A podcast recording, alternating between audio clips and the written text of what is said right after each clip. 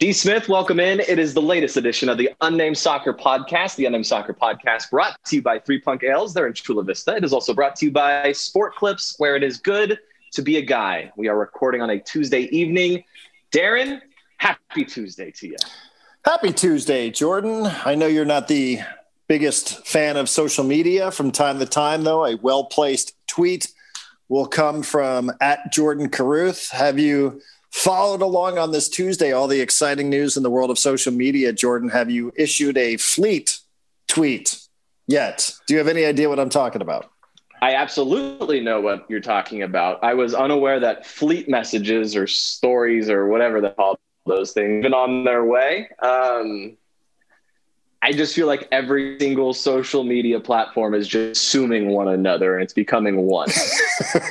they all just resent like Instagram. Like if you post a story to Instagram, it's also linked to a Facebook, but now Twitter has fleets, but they're really stories and who knows. I don't know. It's just, they're all just eating each other. It seems like.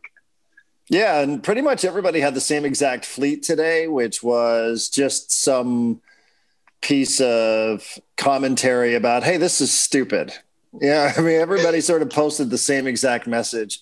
It is an Instagram story. I just learned how to do Instagram stories. Now I got to learn how to do fleet on Twitter, if that's what it's called. Are they fleets or whatever? I don't know. But I hate I, that name, fleet. Why? What is that? I don't know. I, don't I, couldn't come up with anything better than fleet. It reminds me of that uh, that that football team that we had around here for a while in San Diego. Yeah, before that ship sunk. yeah, firepower. Vital power. I woke up. I had no clue what anybody was talking about. Uh, you get really got to be like dialed in on local sports talk, San Diego, to understand that reference there. Firepower.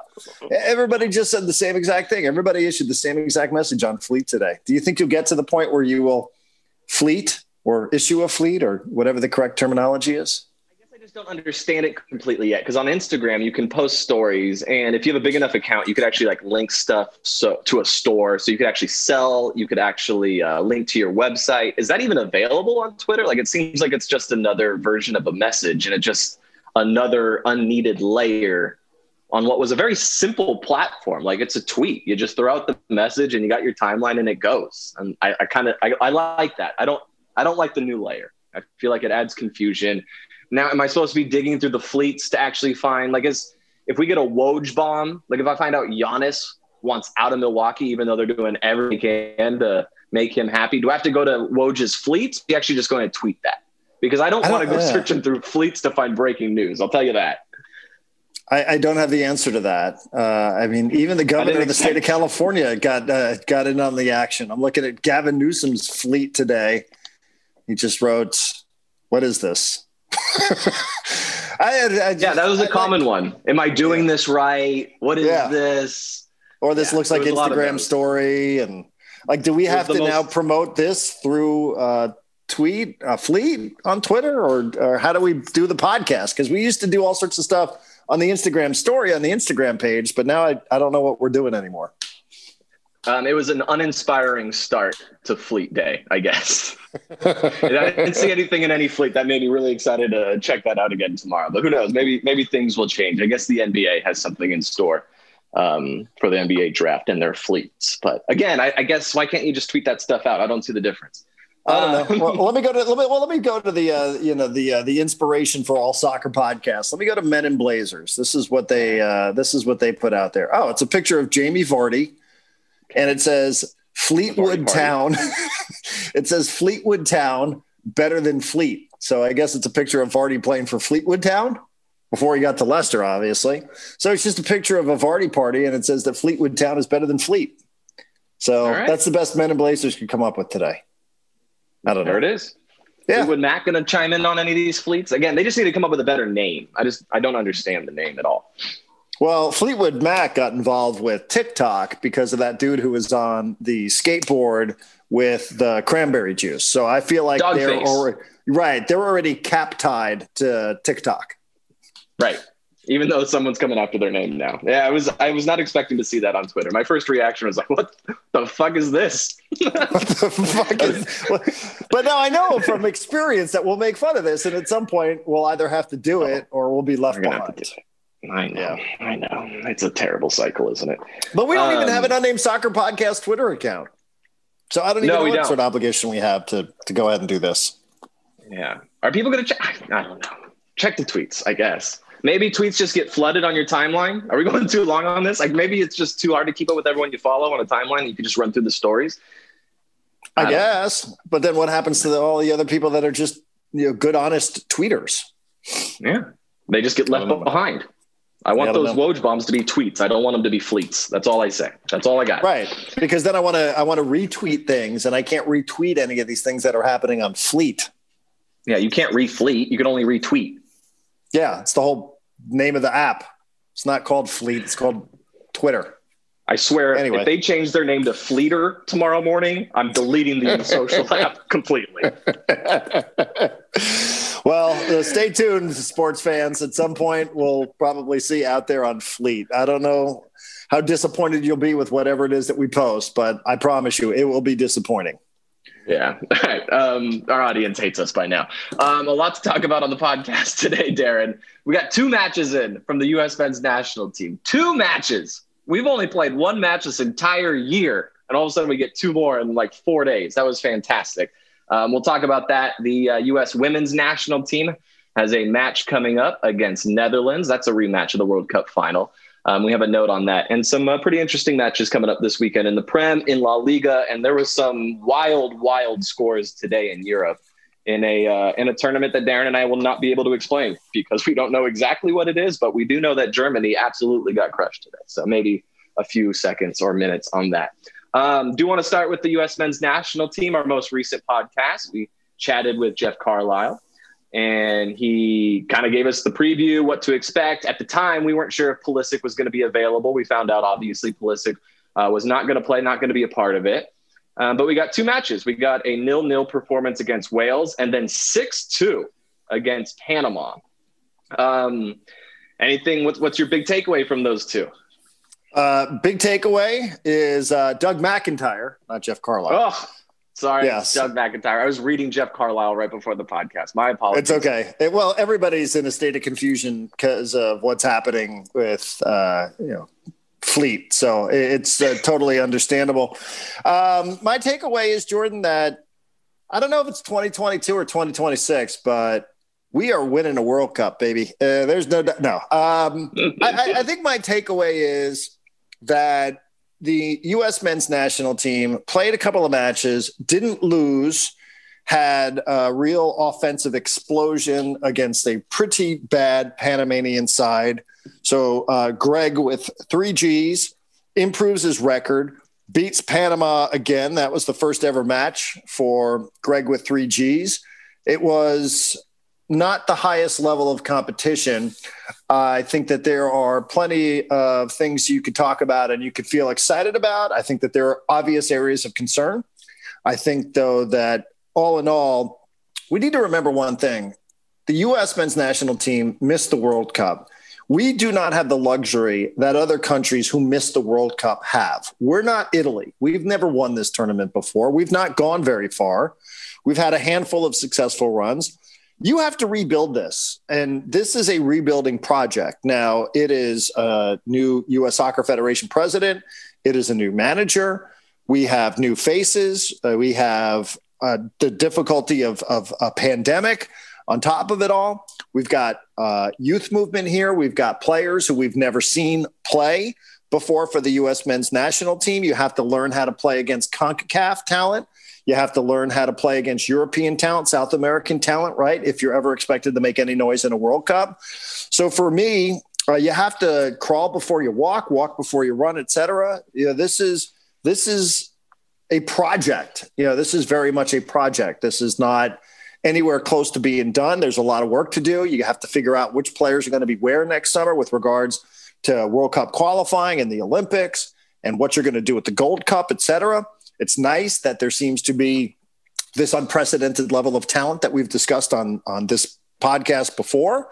But uh, I was reminded while watching the match against Wales and the match against Panama most recently that you know that, that this this is a very much still a, a progress uh, a process and that the U.S. men's national team still has a lot of work to do, and it has to rebuild a fan base. It has to figure out how to win. It has to figure out who's going to be part of this. It has to figure out who's going to commit to this. It, it has to piece this all together. You can't get players from from this country to play with players who are playing internationally. So you know, there's just uh, you know, this, this is uh, like I said, this is this is the U.S. This isn't you know, this isn't Italy missing it. This isn't you know a South American country with with uh, deep in tradition and history and uh, expectation.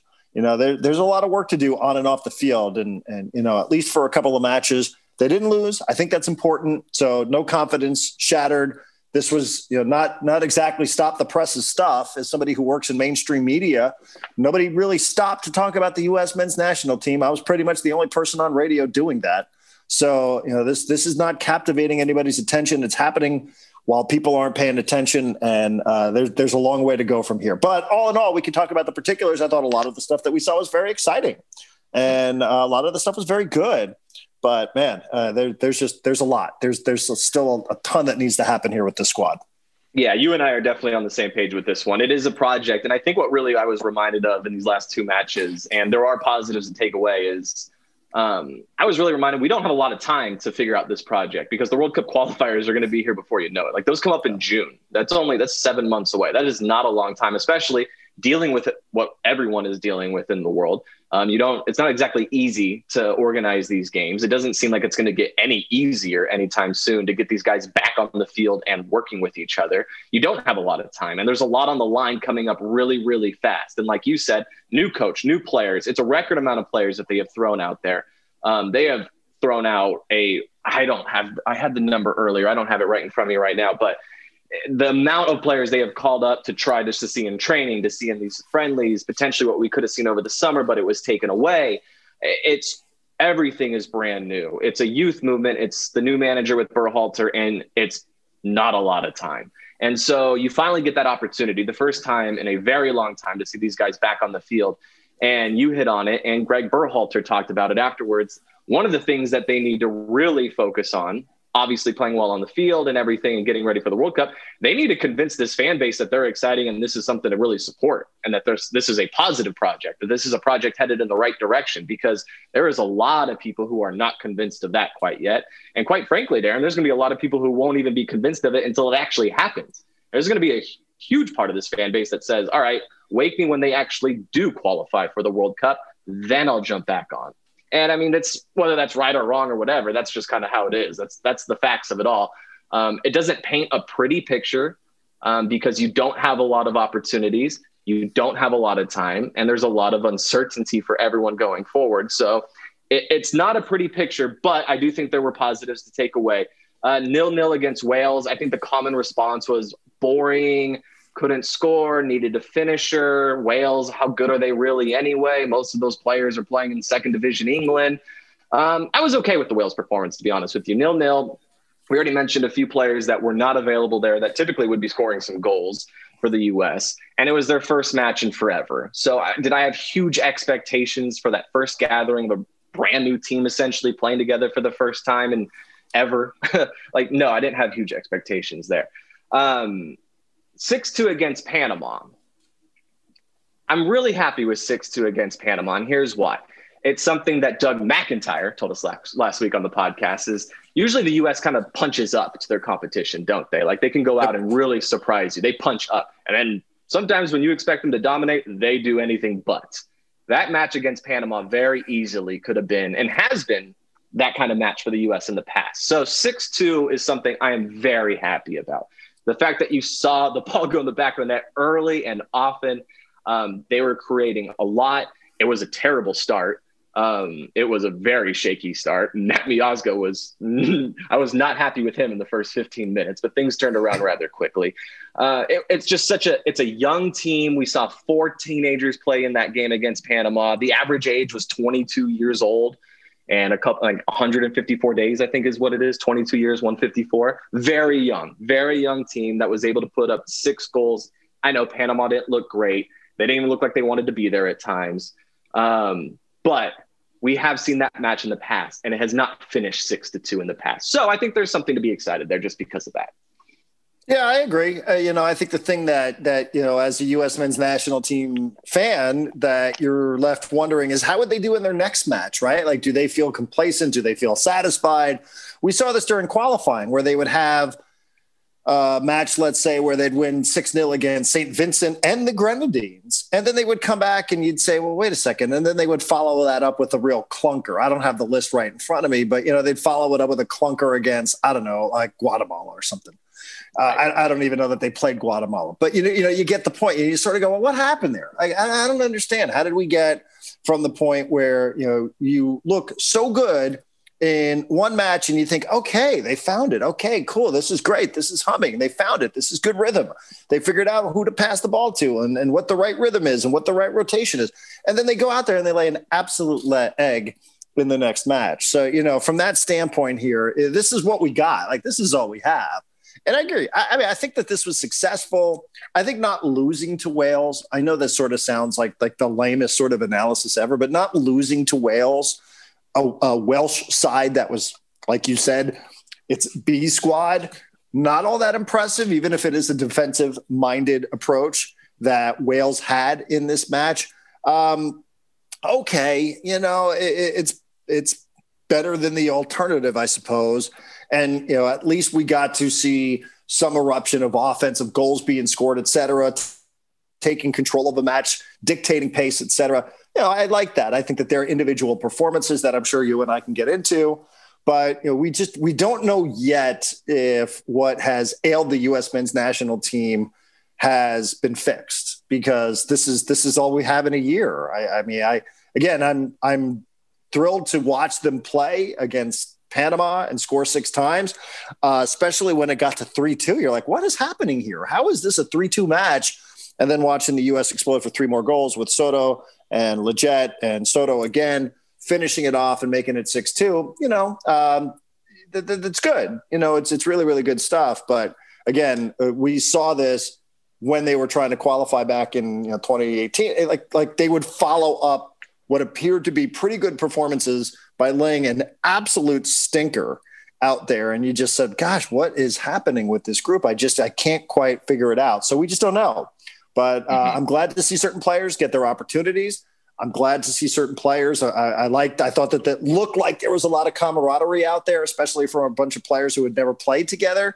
It's hard because we're not involved. We're not interviewing guys. We're not there covering it. It genuinely seemed like this group which jordan you just accurately point out a couple 17 year olds, a couple of 19 year olds, and 20 year olds. I mean, heck, we have you know Reggie Cannon out there talking about how he feels like the old person in the group. He's 21. So you know, it, it genuinely seemed like they they liked one another and they got along, and there was good camaraderie out there and good spirit. And uh, I loved watching Weston McKennie. My gosh, what a stud! I yeah. just love everything about him. Mm-hmm. But you know, it, it, there's not there's no real questions being answered here. You know, it just was a couple of exhibition matches, and and you know the U.S. walks away, um, providing some some glimpses and and some moments that make you feel pretty good. But but you know we still have a ton of road still to hoe here when it comes to this group. Yeah, nothing definitive to take away. It was very much an introduction to this new look U.S. men's national team, and we got to see it for the first time because we mentioned that they played earlier this year yeah, they did technically, but not this squad. I mean, that squad right. that played back in February was a Major League Soccer squad. Um, so these guys that we saw in the past two matches, nothing from what we saw back in February. It's very much an introduction. It's an introduction for fans. It's an introduction for Berhalter. And it has to be a quick introduction because we don't have a lot of time before we get ready for World Cup qualifying. So I, I think there were positives. West McKennie, clearly a massive positive. Um, you're right. He is it, it's hard for me not just to like kind of name the clubs that each player plays for when I'm watching these matches. Like, oh, Barca passes the Juve, passes, you know. Um, but McKennie, very obviously, he he stood out. Sebastian Soto coming off the bench, you mentioned him. He's only 20 years old, and he scores a brace coming off the bench. He's the first uh, first U.S. player to score twice in his first international game in 67 years and he did it as a sub how about that hmm. so that's his Amazing. introduction we're getting introduced to a lot of these new guys and we're going to learn a lot about this team rather quickly because um, we just don't have a lot of time before we get ready june 2021 going to be here before we know it there's a chance that our first world cup qualifier is against Trinidad and Tobago. There's potential there. Well, it, it depends Ooh. on who comes out of whatever group and who's who's representing what, but there is a chance that we get to exercise some demons against Trinidad and Tobago in that very first World Cup qualifier. But for me, I think Berhalter said something very interesting afterwards. His quote was, All we wanted to do from the beginning is to get fans on our side. It was an important thing. It's an important step for us. People are excited to watch. I'm excited to watch. You're excited to watch. They still have a lot of work to do to get a lot of people excited to watch this team. They are not there yet. Berhalter can say that people are excited to watch. Yes, big soccer fans are excited to watch this team because they're they're following this.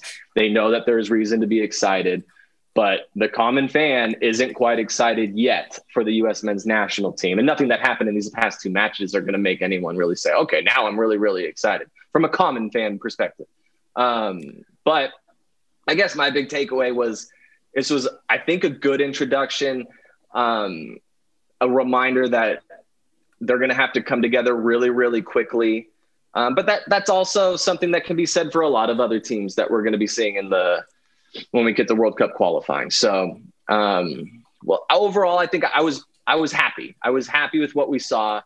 Um, nil nil against Wales. Okay, it's fine. It's the first time they had played together. They knew they were playing four days later. Um, six goals against Panama. That makes me feel good. And mostly what makes me feel good is the quotes that are coming out. Like the players do genuinely sound very, very happy, like you mentioned. They, they sound excited. They seem to be enjoying each other. And um, the squad that we saw should only get better because you still have other guys that will be added on a little bit later that we did not see this time around. Absolutely. All, of that uh, spot on. Yeah, here's, I, I, just looked it up too from World Cup qualifying back in 2018. I know that chapter is closed. Beat Panama 4 0 on October 6th lose an absolutely must have match to Trinidad and Tobago 2 1. So, you know, like we just had seen some inconsistencies before. Now, that's not what this was about. You know, that's just sort of popped into my head. So I just wanted to, to clear my mind since I was sort of thinking about that. Um, I, I could put it to you this way like, this is as excited as I've been to watch the U.S. men's national team since that Trinidad and Tobago match where we were at O'Brien's with the American Outlaws because of Weston McKennie, who, as you said, it's easy to go club by club here and start rattling off where everybody's playing to watch players from Borussia Dortmund, to watch players from Barcelona, to watch players from Juventus and Fulham.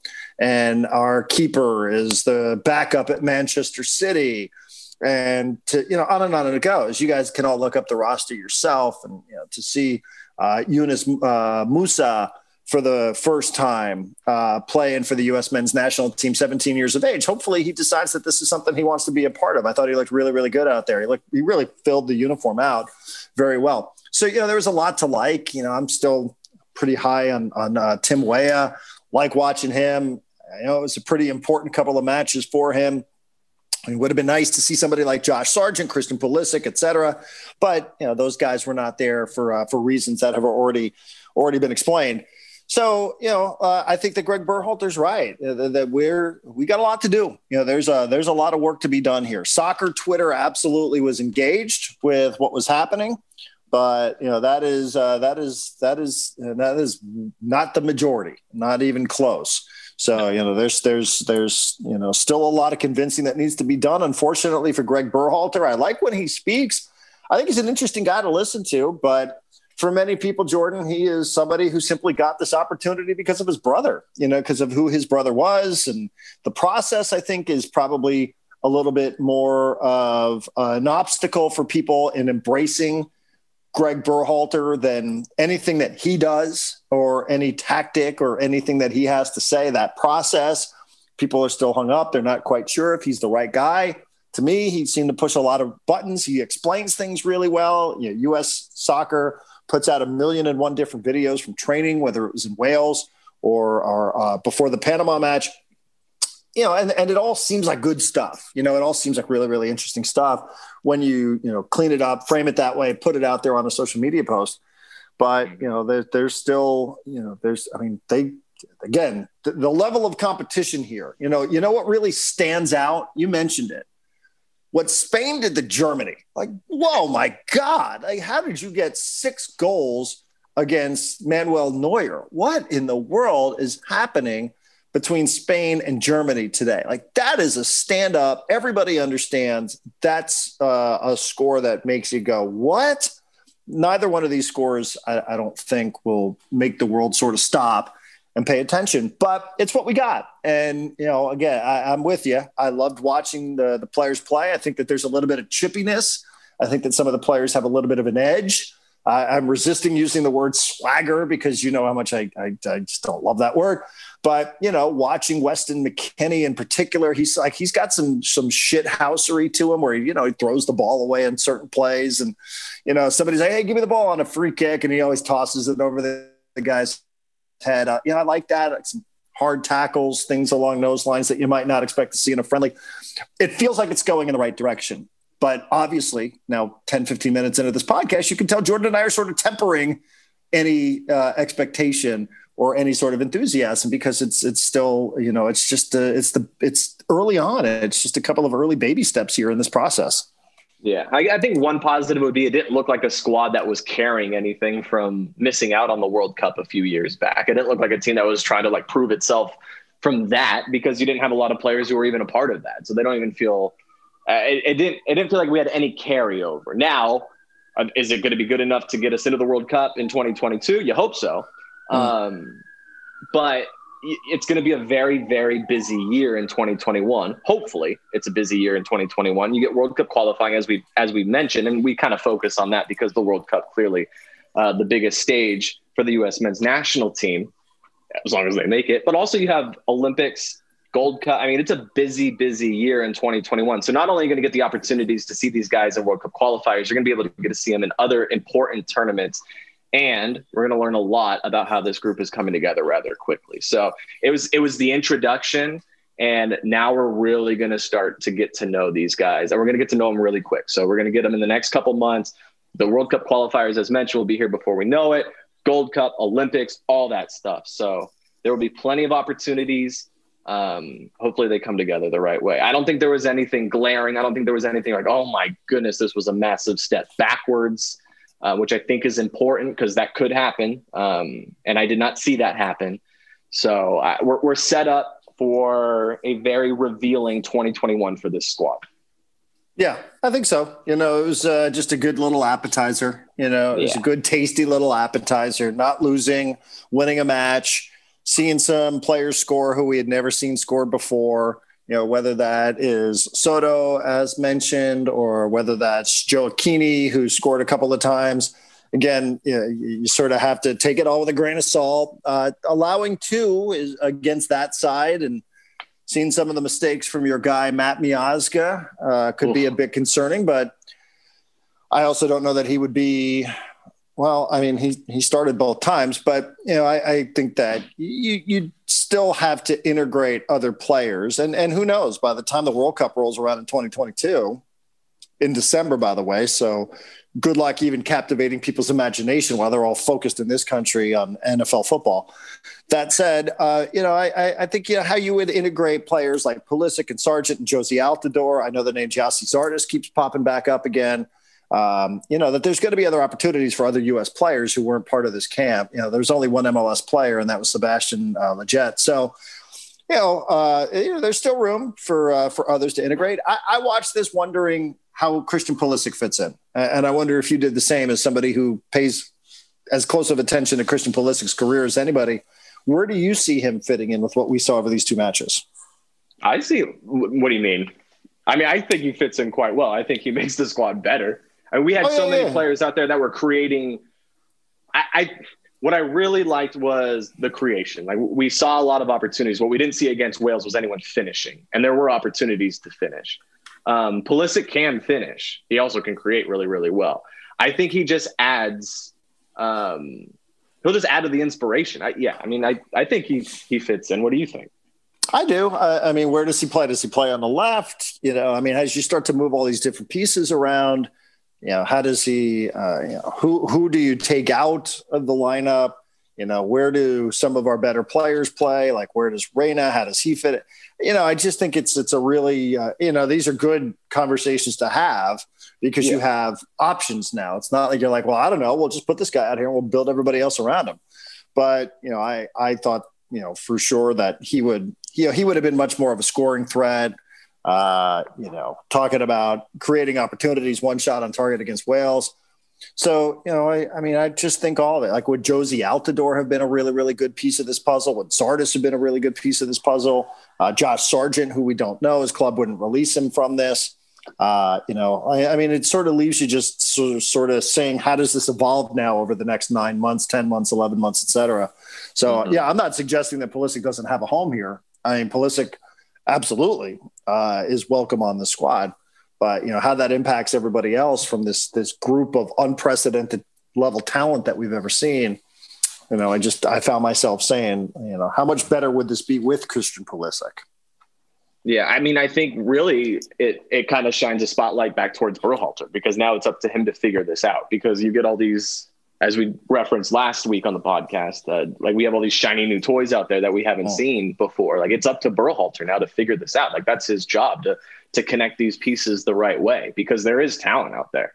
Um, so it just adds. It, it's a difficult job for Berhalter. He's taken over a, a team that did not qualify, that has a very small fan base as it stands right now. He admits as much, saying like we have to get the fans back. They're gone we need to convince them that we're exciting. And I think we're doing that. That's what Berhalter says. So he has a huge job on his hands.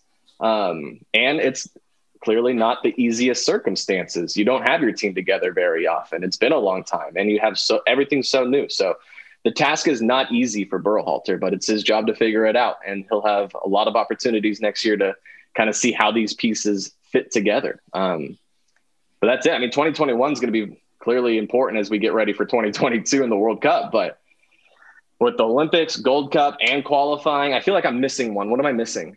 I feel like there's four. Uh, Gold. Cup, Olympics, uh, and World Cup qualifying. You got them. That's it. Okay. Um, yeah. And then one other one other note. Do you have anything else on the U.S. men's national team? I saw one note earlier from the from the women's side that I want to bring up.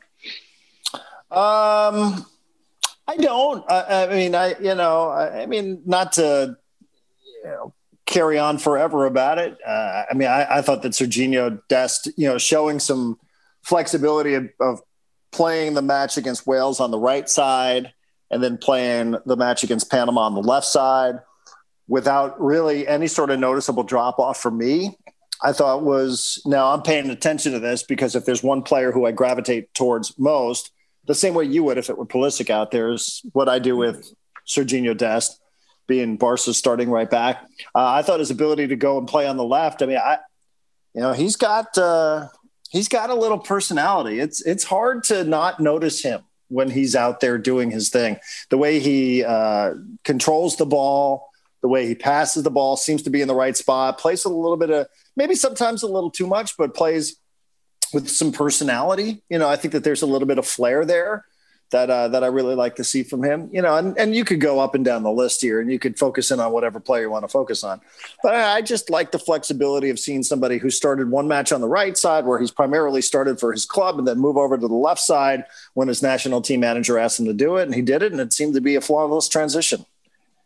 I don't think they were intimidated at all which is something we talked about last week as well. I mean, these guys are coming from some major clubs across Europe right now. There's no reason for them to be intimidated in a match against Panama, but from what we saw, I won't say swagger, Darren, but they they were not intimidated out there, which I think is another positive to point out. Yeah, yeah, I would agree with that. You know, and and you know that was a good thing to see. So again, it's it's just it's it's just the sun just popped up over the horizon, so it's going to be a long day. But uh, it was good to see the sun pop up there a little bit, a little bit of optimism. But you know, I think that this is uh, this is a pretty uh, optimistic but a scarred fan base, and it's going to take even the most the biggest diehards. It's going to take some convincing to get everybody back up and and you know full throttle, full throated. Uh, optimism back to to you know believing that not only can they qualify, are they good enough to qualify, but they're good enough to go and play some of the better European clubs and some of the better South American clubs that are that are out there who they're going to be in competition with. So yeah, I don't want to just qualify. Like you want to be good enough to be a threat to get out of that group yeah. once you get to the World Cup. That's what you want. Um, six two against Panama. It was the second youngest starting eleven in uh, the team's history. So there is usually that probably wouldn't be a great thing, but I think there was a lot of positives from that. Yeah, um, absolutely. And like you said, falling behind early, I know you can sort of you, you, can view that as a negative. And even having it be a three-two match at one point with like ten minutes to go, you could say, "What in the world is happening?" But you know, seeing this group respond to being behind for the first time, to playing in a close match for the first time, those aren't circumstances, obviously, that you would probably prefer to be in. But from a coaching standpoint, how they respond, you know, after after those situations, I thought was also pretty good too. Yeah. Uh, the note on the women's side that I wanted to bring up, I saw this a little bit earlier. They announced that the uh, U.S. women's national team are going to play their first game since March. Uh, they're going to play the Netherlands later this month, November 27th. They're playing about 70 miles south of Amsterdam. Um, so they're going to the Netherlands. It's a rematch of the World Cup final. So we're going to be able to see the women's side for the first time in a very long time, Darren. It's been 261 days uh, since the last time. Well, it will be 261 days by the time they do play this match against the Dutch um, since they last played, uh, which is a huge gap. That, that is the longest gap they've had without playing a match since like the early 90s, it says. So uh, they haven't played since what was it October, the end of October in Colorado. It's it's been a long time. Um, I might not have that part right, but it's gonna be 261 days between their last match. So it's been a long time. There's your World Cup champions right there on the women's side, and they get a they get a rematch against the Netherlands. So that's something to watch a little bit later on this month. November 27th is when the U.S. women's national team will take on the Dutch. Love watching our ladies. Uh, I do. Uh, I love even watching the success that some of our women's soccer players are having in Europe. I do get a kick out of that. Uh, certainly watching them go the same way, maybe not the same exact feeling as watching the men play for some of the biggest clubs, since you know women's soccer is is you know still growing, especially on the European continent. But I I really do seeing uh, love seeing the women succeed across. So uh, excited across the board. I mean, at some point, I'm just excited to get back in. You know, I do wonder this too. You know, I, I mean, I don't think there's any question about it. You and I are going to spend the majority of time on this podcast talking about the U.S. men's national team. But you know, if you still had the U.S. playing and you had the women playing, uh, we still without a doubt, right? The women are going to get the majority of, of fans inside of the building. I mean, they're they're still way more popular than the men at this point, are they not? Uh, yes, 100% more popular. Yeah. And I do want to correct that because I was sloppy with those dates a little bit earlier. They, they had a, a camp in October. So they had an 11 day training camp. That's the last time they were together. The last time they actually played a match uh, was in the She Believes Cup back in March 11th. So pretty long gap. It's been a while since we've seen them out there. So excited to see them back out there. And it'll be just a good reminder. The last time we saw the U.S. women uh, take on Netherlands, we were at Petco Park watching from there. Um, oh, yeah. So that's that's the last time. So it'll be fun to kind of. I'll probably look up those pictures. You ever do that? Go on your phone and kind of just. I'll go on my phone. I'll search Petco Park. I'll see all the pictures that I have at Petco Park, and I'm going to see a bunch of you, me. I know I have a picture with Drew. Um, who else was there? Alan. Um, we have a we have a couple pictures. Yeah, that was that was fun. That was an early early match when we showed up at Petco Park, and people were lined up all the way around the building. I don't think security was quite ready for that one at Petco for the World Cup final, but yeah, we eventually can't wait, got Can't in. wait for those days to return. right. No Cannot wait for those days to return. No doubt about it. Yeah, so I do miss that. On the national side, man, um, we uh, we got some stuff going on in England. We got some stuff going on in Spain. I think there's a couple good matches to watch for this weekend in the Prem. Yeah, I mean, what do we have? Uh, let's see. Uh, I know Leicester. Well, I'm going to defer to you, but I do believe Leicester City Liverpool upcoming this weekend. Uh, yes, that will be Sunday. I don't have the time right in front of me, but I'll pull it up here in a second. Um, and then we also have Saturday to really kick things off for the weekend. Um, is Manchester City against Tottenham Hotspur, which always a good match, but I think Liverpool Leicester are going to take the cake this weekend because that is one versus three on the table. Leicester, top of the table as we come out of this international break. Yeah, and in a wide open year too, where everybody's dealing with some sort of injury now. Liverpool dealt uh, another bad hand with Mohamed Salah and COVID, and this is on top of Virgil Van Dijk.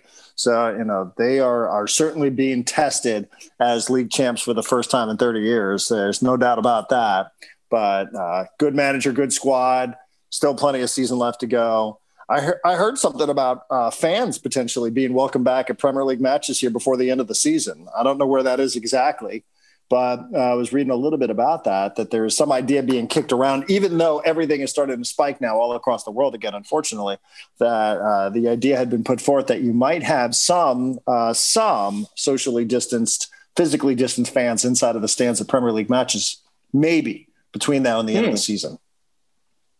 I was not expecting to hear that. Seems like we're was, going the wrong direction for that. Yeah, I don't know that I would. Uh, I would bet a lot of money on it, and I don't even know how that would happen. you know, based on uh, different parts of the country having different levels. But you know, yeah, I mean, that just I'm not used to any of these things without fans. I got to be honest. Uh, yeah. But you know, it sort of is what it is, and it's still way better than not having any matches at all to talk about. Yeah, Tottenham Man City this weekend going to be at 9:30 here on the West Coast. So uh, Spurs fans get to sleep in a little bit, and Citizen fans too, for the few of you out here in San Diego. Um, Chelsea and Newcastle. I get the dreaded 4:30 start here on the West Coast. Thank you very little. Um, against Newcastle, which is a club that we never do well against. So really looking forward to waking up at 4 a.m. to watch my club lose. That will be fun. Um, Leicester and Liverpool, eleven fifteen on Sunday. Darren, they are going up the going up against the NFL. Look out! It's a good thing when you have multiple televisions or where you don't care about the NFL that you can sort of zero in on that uh, as well as I will be doing at eleven fifteen. Yeah, um, I, again, like we said, we already talked a little bit about Liverpool. I know in Spain we've got uh, Atletico Madrid with no Luis Suarez, who unfortunately mm. is another uh, somebody who has contracted COVID uh, against FC Barcelona. As the, the time that we're recording this, Argentina is still playing. It's Tuesday night. He's got to you know fly back for a weekend match against Atletico Madrid. So plenty of good club soccer to welcome us back here this weekend, Jordan. Now, do you set the alarm do you wake up and say, "Oh, I'm sorry, is that Luca? Does does Luca need something at, at 4:15 so you can get up and watch Chelsea play on Saturday morning, or will you just set the DVR and hey, every possible minute of extra sleep is welcome when you're a new dad?" um, I think if I set an alarm at 4:30 in the morning and I wake up Luca at that time, I'm going to be in so much trouble. So I think my only way to actually watch that live is to probably like sleep on the couch and set up set my alarm out there and wake up and watch. I think that's probably my best bet, which means likely going to DVR this one. Okay, so, so you set the DVR, not the alarm. Yeah. All you Newcastle fans out here in San Diego, don't spoil it. Don't send me all these text messages telling me what the final score is when you beat Chelsea 2 1 this weekend. Jordan's talking to you, Warren Barton. We know you listen to this podcast. We don't want to hear it from you. I remember when Warren Barton joined this podcast, he was so, so good. And he also so, so ripped me for being a Chelsea fan. yeah. He said when he was playing for Newcastle United, that what they would do is he said, Gosh, we used to go to Chelsea. Nobody cared about Chelsea Football Club. He said you'd find like 17 fans there and a dog. That was about it. hey, I'm a dog guy. I like it. I, I, I fit in with that. Yeah, yeah um, he absolutely crushed me for that one. But we get Newcastle against Chelsea. Maybe I'll send a message over to Warren this weekend. Maybe not though. He's probably just going to crush me for being a Chelsea fan again. But it, it's nice to nice to have this back on over the weekend because yeah, like you said, NFL is obviously very different now. So like I can follow along on my fantasy app and then just watch put soccer on television. That's the way to do it. Yep. Hey, before we get out of here, I do want to um, you know as I'm uh, drinking a uh, a beverage here in front of me. I do want to pour a little bit out, Jordan, as you and I got to know the United Soccer League, even under these crazy circumstances here in 2020. Uh, I want to pour a little bit out for Reno 1868. I know this mm. happened a couple of weeks back, and we didn't mention it on last week's podcast, but to see that Reno 1868 had ceased operations, you know, that was a club. I know that you and I would be there at Torero Stadium and be like, wow, this is a really well run club. Reno 1868. I don't know what the financial situation was. I just, you and I talked a little bit about it off the podcast, watching them shudder and say, hey, listen, it's been a great run, but this doesn't make any sense for us anymore. Man, that sent a chill down my spine. I was really disappointed. Now, I'd be disappointed no matter who it was because, you know, those are fan bases and even smaller fan bases compared to Major League Soccer or Liga MX or whatever but you know it's somebody's favorite club presumably right any of these clubs that we've gotten to know a little bit in the usl this year. But to see a club like that, which had been so successful, which had been to the postseason every single season of its existence, make the unfortunate announcement that they were closing their doors and going to cease uh, be cease operations. I got to admit, like that that one for as new as we are to all of this, that one stung. Yeah, that was we've talked about it um, all the way back from the beginning of when everything started uh, with the pandemic, saying like there with USL, there's going to be clubs that are going to be impacted greatly with this. When we when we talked about it, Reno was not one of the teams that I was thinking of that could potentially fold. Now I'm not an expert with Reno. I don't know their finances or all that stuff, but that was not one of the clubs that I was really on the top of my mind when I said that there's going to be some issues for certain clubs in this league going forward. Um, I'm with you. I didn't. I did not enjoy reading that news at all. And our only experience with Reno was uh, a preseason match um, where Loyal won on the road, and then they came to San Diego and they just they crushed us. um, they crushed us. That was in August. That was our brutal month of August. That was part of it. Um, but that was we got our one official match in with Reno, and they took it to us in San Diego. Yeah, I mean Ian Russell, their coach, was named Coach of the Year. They've got some mm-hmm. talent there. Now, listen, I don't want to sound like I'm just a buzzard hovering overhead and trying to scoop up, but you know, there's some good players on that roster too. There's Corey Hertzog is a player who historically mm-hmm. has been very good in the USL. I think he's like top two or three scorers all time. So I'm, I'm, not ready. I know the body's not yet cold, so I don't want to sit here and hover over it and try to harvest some of these organs. But you know, as this uh, club here that geographically was not too far away, like you said, playing that preseason match, Reno. I've never been. You know, some people say they like it. Some people tell me it's a, a terrible dump. But you know, neither here nor there. It's close enough that you could have made that trip. You know, it's close enough that that would have been a fun away trip. Go to Reno. They've got casinos and some other stuff there. Who knows?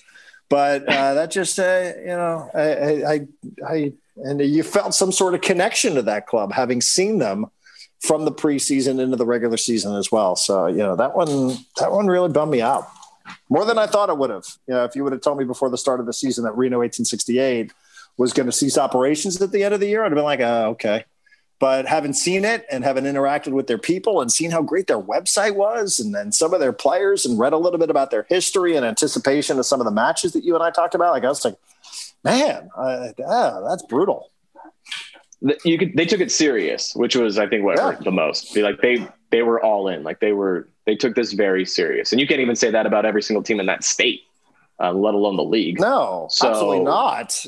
So yeah, the fact that they a, took it serious right. and they then this happens to them, and like I'm I'm disappointed because of what they meant to the league itself. I'm not disappointed that I don't get to go to Reno. I've been to Reno. I don't need to go back to Reno. But sure. the club, the fact that they're gone, that's that's the impact right there, and it's not a good impact. So yes, that, that, that, that, that is that is that is really well said. I, I mean, I think that to your point, this league, which is a growing league given this shitty hand that everybody's been dealt here, but certainly more at that level. They are a club that took it seriously. Mm-hmm. The other club in that state, I'm not saying I want that team to fold. It's not what I'm saying. So Las Vegas Lights fans don't I don't want to hear.